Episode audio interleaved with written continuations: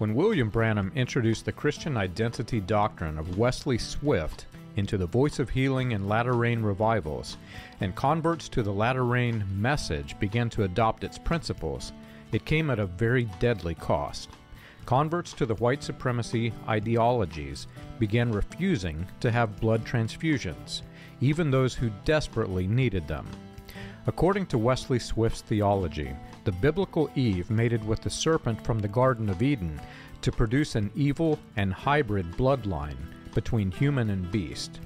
It was allegedly a cursed bloodline, one that could be traced through the lineage of Ham, the son of Noah, and resulted in the people with black skin. Though William Branham did not use the word black, he traced the same lineage. Following this out to its logical conclusion, many of Branham's and Swift's converts feared accepting blood from unbelievers.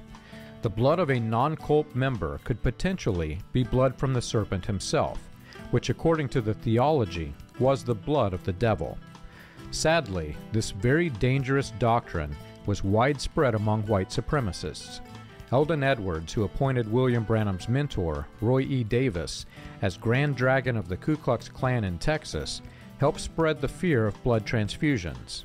Many people who desperately needed blood to survive rejected transfusions due to this anti biblical theology.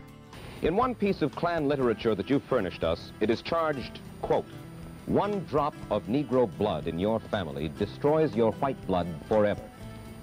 I take it that you believe that.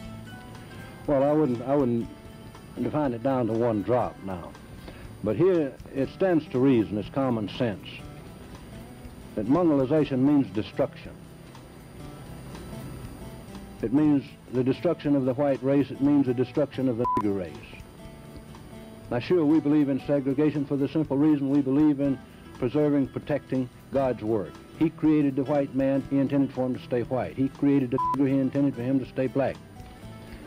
And we believe that mongrelization destroys both races and creates a mongrel, which is not a race. You, you, you do believe then a mixing of the blood of Negro and white will, will, will lead to the downfall of the white race and of the Negro race. That's right, and eventually the destruction of this country.